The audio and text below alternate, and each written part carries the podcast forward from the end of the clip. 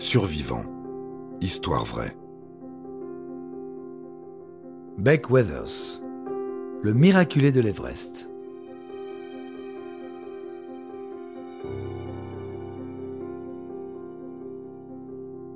Dans les années 90, les ascensions dites commerciales de l'Everest connaissent un certain succès.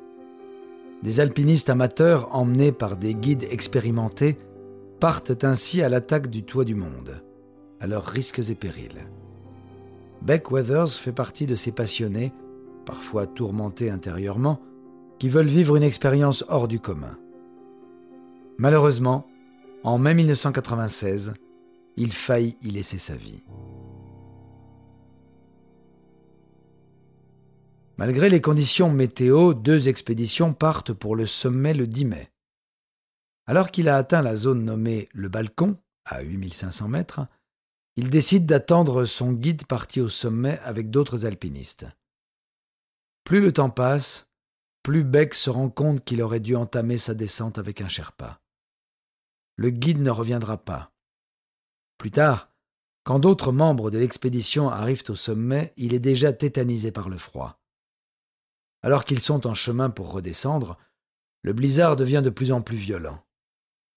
Au total, le blizzard provoqua la mort de douze personnes, dont les deux guides des expéditions.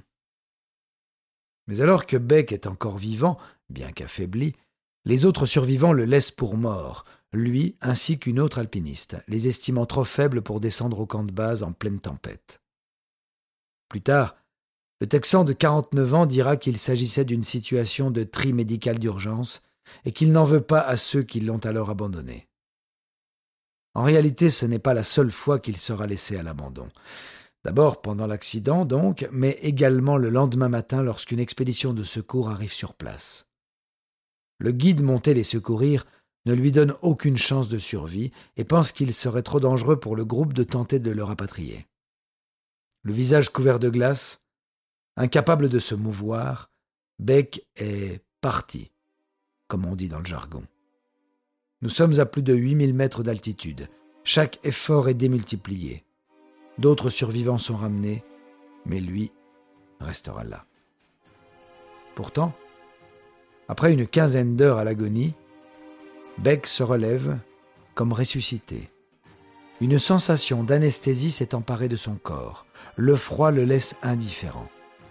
Par miracle, le désespoir laisse place à l'optimisme et sans qu'il puisse se l'expliquer, il parvient, seul, presque aveugle, à redescendre au camp le plus proche. Mais une fois encore, il sera abandonné. Lorsque les alpinistes sur place le récupèrent, Beck est si faible, son visage et ses mains sont si abîmés qu'ils sont persuadés qu'il ne survivra pas une nuit de plus. Ils l'installent alors dans une tente et renoncent à le descendre au camp suivant.